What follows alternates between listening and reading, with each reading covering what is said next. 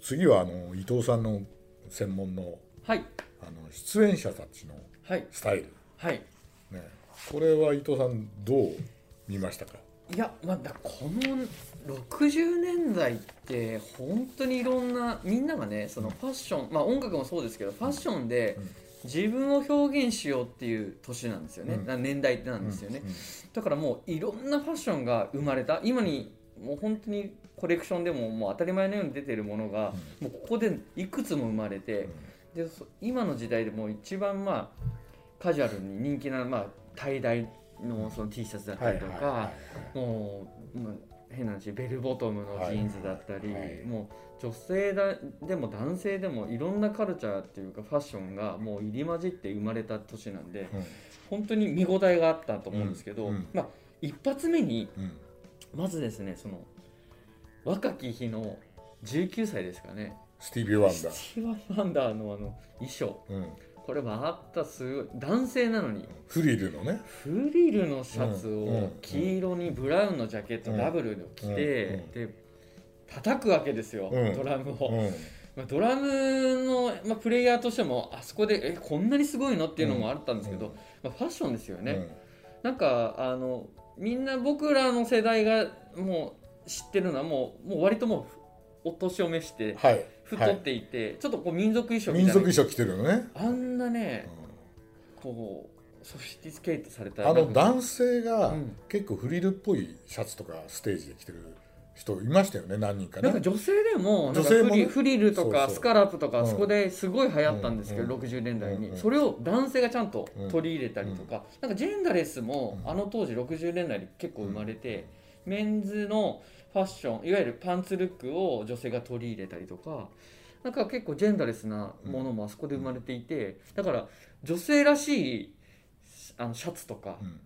あのまあ、スカーフ使いとか、はいはいはいはいあもうったよねすごいなんか印象的でしたね。た多分ね多分影響とすれば、はい、あの60年代半ばいはい60年代半ばなんだけど、えええあのあのイギリスのえうんうんカーナビーストリートで、はいはい。えー起こるんですけど、うんピーコック革命っていうねピーコックレボリューションっていうのが起きる、うんうんでそれはなぜかな何かっていうとアメリカのうん繊維会社でデュポン社って今でもあるけど、はいはいはいそれがあのあのカラフルな色を、うんえーえー色を付けられる合成繊維を発明するんですよ。なるほど。それで繊維からそうそうそうそう。こでうん開発それであの男もね、えええあのーだからクジャクのように あのオスが、はいあのクジャクってオスが綺麗じゃないですかでそれで、うん女の人をね、んまああのねもっとこう引き寄せようよっていうんで、イギリスのカーナビーストリートで始まるんだけどそういうあのカラフルなシャツだったりね、スーツだったりを着ようよっていう運動がね60年代中ぐらいに起こるんですよ。え。はでそ多分それの影響があのそその後何年かして俺はあのうんアメリカとかにも来てるんだような気がするんですあやよっ。ぱりファッションの源流をたどると結構ロンドンっていうかそうそうそうイギリスにだってこの時影響を代受けますもんね。あのそうスインギングロンドンねいあやの本当そうです。うんはいはい。 60年代のファッションってやっぱり、あのロンドンが、ね、リードするしモッズとかもそそううじですゃないですねか。ツイッキーもそうこの当時で日すよ本でもうんミニスカートすごい流行ったんですけうんどやっぱりそれありますよねうんロンドンってねうんでそれがだんだんアメリカに来てはいはいでステージ衣装にこうなるんじゃないかなっていうね、うんうんで僕その60年代のスーツっていうと、ええあの日本でいうコンポラスーツ、はいはい。あのコンテンポラリースーツっていうねあの西海岸のウエストコーストジャズはいはいはいはいをルーツにしてはいあのウエストコーストで、まあ、白人だったり黒人のジャズメンがよく着たらしいんだけど、うんうんうんいわゆるコンテンポラリースーツっていうのはいはが流行って。はいそれの影響があるのかなと思う、うんその時代だから、うんで日本にはかく必ずあったわけですよ、はい日本ではその当時、まあ、メンズクラブとか男子専科ととかで、はいは IB 対コンチどっちを着るかみたいな,、なるほど。そういう論争が巻き起こったぐらいでうんで最近でもねあのあれですよあのコンチのスーツっていうと、ん横田基地のあたりのテーラーでまだ作れたりとかして。はいはいはいはい。あの有名なところだとあれですねあのクレイジーケンバンドの,、うんうんあのボーカルのはい横山健さん横山、はいなんかは、ん俺はそのコンポラスーツしか着ないみたいな、であのあれをみ、なるほどねあれを連想してもらえば分かると思うんだけど、うんうんうんうんああいうスーツがめちゃくちゃ60年代流行る、はいただ、あの彼らが着たのはもっと違うと思うんですようんうね、ん違うと思うんですよ。うんうんででそれで、えー、と1回目のね、うんあのポッドキャストに出てきた小林さんのうんイラストルーポンの時代っていうのを、はいもう一回読み直したいやもらう勉強させてください、え本当に、ね、ここにねあの当時のビレッジ、だニューヨークにいたはい、はいあの人のスタイルで六つボタンダブルうんシェイプドルック、ねはいはい広がった裾はい長いサイドベンツ、うんうんスラックスはテーパーだからここだけは違うね、うんでタイやベルトは幅の広いものっうんうんていうのがあのビレッジのスタイルとして流行ってた、これ近いじゃんって思ってて、であの小林さんがイラストでね描いてるんですけど、もうそのと時の格好なんて見ると、はいはいこういうあのああはいはいはいはいなんか匂いでいわゆいやるっぱりちょっとイギリスの匂いはやっぱイりギしリまスすとねかねあのね小林さんはねサンジェルマンスタイルだったサンジェルマンいスわゆタるイルね、あのコンテンポラリースーツが流行る前に、コンチネンタルスーツっていうのがね、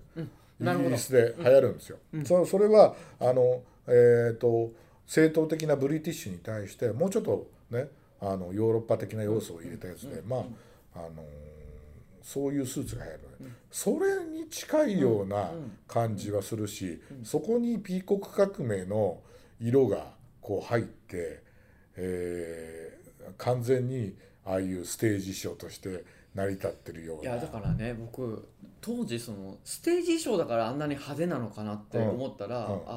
のいろいろその70年代も含めて60年代とかも全部見ていくと、もうステージ衣装みたいな洋服を普通に街中で着てるうんうん人が多いってそいうだかうのらそれはびっくピりしーてコック革命なんですよ。そうですそよれねはあのエスカイアのね本を読んでもね、あのその当時はアメリカまできピーコック革命の波が押し寄せてきてるっていうふうに書かれてるから確実にあるの。なるほど、うん、であともう一つ出てきたのがいわゆるアフリカの民族衣装そうですねエスニックっていうエスのニックはここのやっぱりテイストがやっぱりあるよすごいね大きいですよねあるよね、うんこれはあのライフの「アメリカの世紀」っていうはいはい本で1960年から素晴らしい70年のまとめたものだからこうこういうスタイルだよねはライいフ、はいこういうねちょっとアフリカンバティックバティックだよということでねねそれをあの関東医のようにこう着て、はいはいみたいなのが、うんうんあの俺たちはなんか映画の中でもなんかスーツじゃなくてこれを着るんだよみたいなねそうですね話があってなんかいえっとまあアーティストでもそのアフリカ系の人キューそうバそ系まああのプエルトリコのそのうんニューヨリカンっていうか、うんうん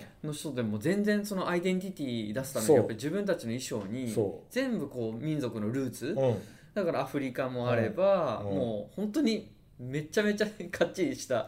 スーツを着うん、てそ出てくるう、うん、アーティストもいればだからねそのそれはあの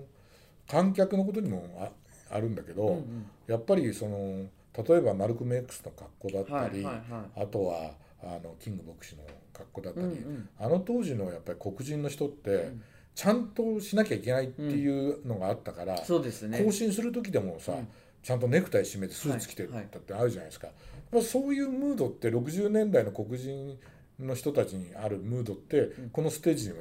まだまだ残ってる残ってて、うんただそうじゃない、あのうんスライうのん、あのね、黒に、うん、パそうープルのそう切り替えのもうもうね、フロントからバックにかけて全部あってうん真っ黒な衣装で出てきて、うんでそこになんかパープルのそのサングラスですかそうあれなんかプリンス思うようなあそうだね後の、後のね、うんうんなんかもうそのなんか源流がそのスライのファッションうで、んもう垣間見れうて。んであそこまた多様性のあるその、ね、バンド白人のやっぱりそのドラムがいたりとかであのさあの中のバンドの中ではみんなあの、まあ、ゴスペルなんかが一番あれだけど、うんうんみんな揃いの服を着てるっていうのがさそうそうですね、まあねうん、あのーあったけど R&B の時代からあったけどやっぱりスライなんかはみんなもう勝手な格好そうあそこがもうやっぱりミックスカルチャーのそうなんか代ね名詞というか、音楽もそうですけどそううんファッションでもそれをう感んじでまもすね音楽好きな人にき俺もあの聞いたら、うんまあスライはあの当時とにかく図抜けてたっそうていうねもうストリートファッションですもんね、うん、完全ほぼほねぼねそうだようんねス、テージ衣装っていうよりは、うんうんそうだよねもう首天才首にのなんだろう鎖のゴールドのチェーンしたりとそかうそうそうだよねだから今のあのラップバンドとかねああいうのに近い近いですよねね、ううんんのがあるしそれを超えちゃってる、はいはいもうもうもう自分はもう黒人であるかどうかなんていうのももう超えちゃってるさ、うんうんうん、そういほうん本当に伊藤さんが言うようにプリンスに近い部と分はいが、はい多分あのステージショステージを見る限り感じられるよね、感じれますよね。うんでまあ、前半になんかあのフィフィスあのディメンションのその、えっとまあ兄弟でとかはいで、はいはいあのやってるその、フリンジのねうん衣装あのフリンジっていうのもねこの60年代の60年それはさウッドストックに出てくるさ あの地味編とかもさみんなそうフでリすよンねジなんだよねねそうだよねだからあうんの衣装、まあ、オレンジとグリーンとパープルって相当流行ったらしいんですよあーだからそのゴスペルのあそこのあのなんだろう、えっと衣装とかももうグリーンで統一してたりとか、うんなんかググラディス・ナイトのみんななんかオールホワイトとかねそうだよねそなうんだかからシースルーのねそうそうなだんかかだらこうセットアップ着てたりとかね、うん女性がうね、んだからみみんなやっぱり揃いの服がほら揃いの服まがだねまだそれってうん多分モータウンのあのムードが残ってます残ってます全然ね残ってるんだよはいねうんフリンジねでもあれがなんかすごい象徴的だったなぁなんてそう80年代ぐらいまでえあのフリンジの革ジャンとか売っててえええうんうち家内が買ったような気がするなあ本うんうんだからあとヘアバンドとかヘねアバンド とかねなんかそのフリンジとヘアバンドすれば、うんちょうどボヘミアン調だだったりとかあでーこの60年代の気分がね一気に出てくるっていうかなるほどね、うんなるほどね、うん、それはあのステージ衣装からもすごいよくわかる感じがするよねですよねうん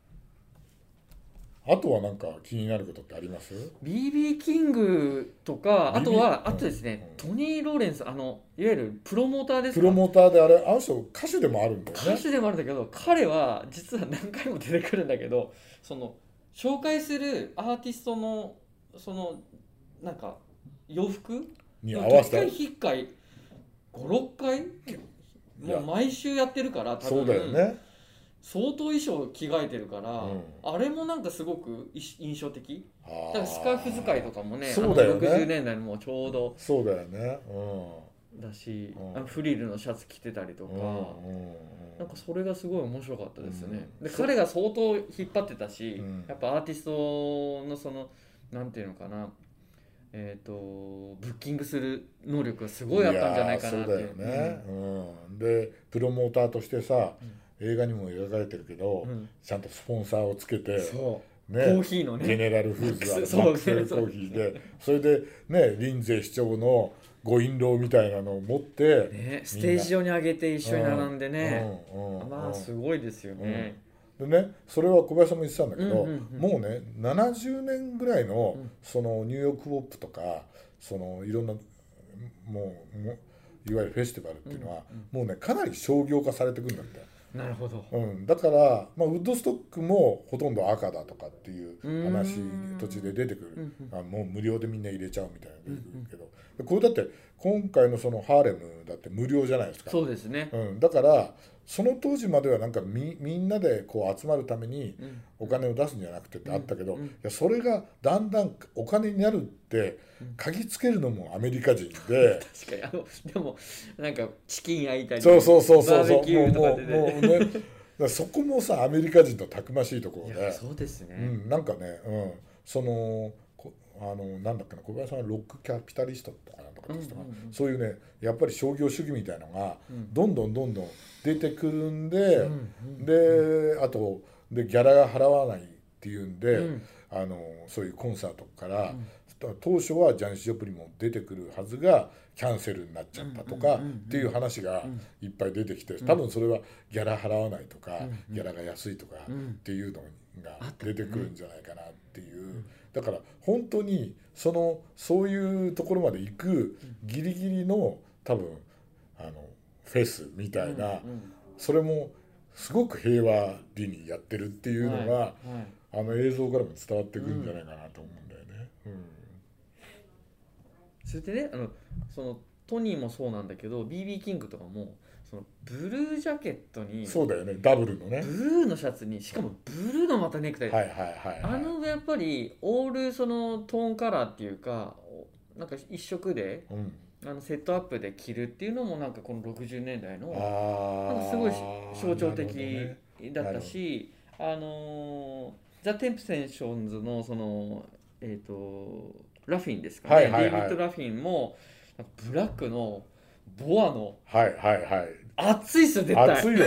だけど熱いよね彼の美意識がやっぱすごいんそだうだなよねコートみたいなジャケットを着てマイガールだったよねそうマイガールもうすごいで中はねピンクのねシャツにねはいはい超体っていうのもう本当に超かっこいいじゃないですうんか、うん身長もすげえ高いし、うんであのなんか高音からもう低音までのあのふなんていうんですか音域の幅とかかもうあれはもう圧巻でしたね。あーで多分総じて言えるのがえあのあれだよねパンツはえ、うん、フレアか、そうでしたね。うん、なんかだよねだから全然そのそれまでのいわゆる60年代前半の、うんうんあのスタイルとは全然違うん、う全然違う。ねであとはねあの足元見ると、うんまああのドラム叩いてるその、はいスティービー・ワンダーもそうだったんだけどまあそのラフィンもそうなんだけどパテントのねはいロはーいファーをね、履いてるんですよ。革靴なんだよねそかれか、うんそのさっきのエスニックじゃないけど、ええええアフリカンサンダルみたいなそうそうそうそうあれもそう。だよねうんうんだからそれもなんかね足元もねぜひね見てもらうと、またもうそれぞれのなんかアフリカンな人はそこがサンダルを履いてうんるし今の時代のファッションとは全然違うところだよねきっとねそうですケミカルじゃなくてね、うんそういうのも面白いですようんね、うんうんその後にまた出てくるんですけどうんなんとなくあれですよねあの時代だからあのなんだろうなひとときトム・フォードがやってたグッチみたいなあおーれもの匂いもあるし、う、ん、ね、サンローランとかあの辺の匂いも出てくるし、まあ、それがあの、まあ、ステージに上がる人がほとんど黒人だったり、はいはいアフリカンだったりするアフリカンアメリカ人だからもうちょっと自分なりの美意識でもってそうで変えすてるみたいねなアイデンティティ出しててそうそうっねていうとこ多ろ分サファリルックもそれそれこそサンローランサとンねローあラのンそそのの後当時ねねそうそうだよねだから男女同じようなジそうェンダーレスそうな感じで合わせてたりとかねまあステージ衣装を見るだけでも楽しい映画楽しいですね「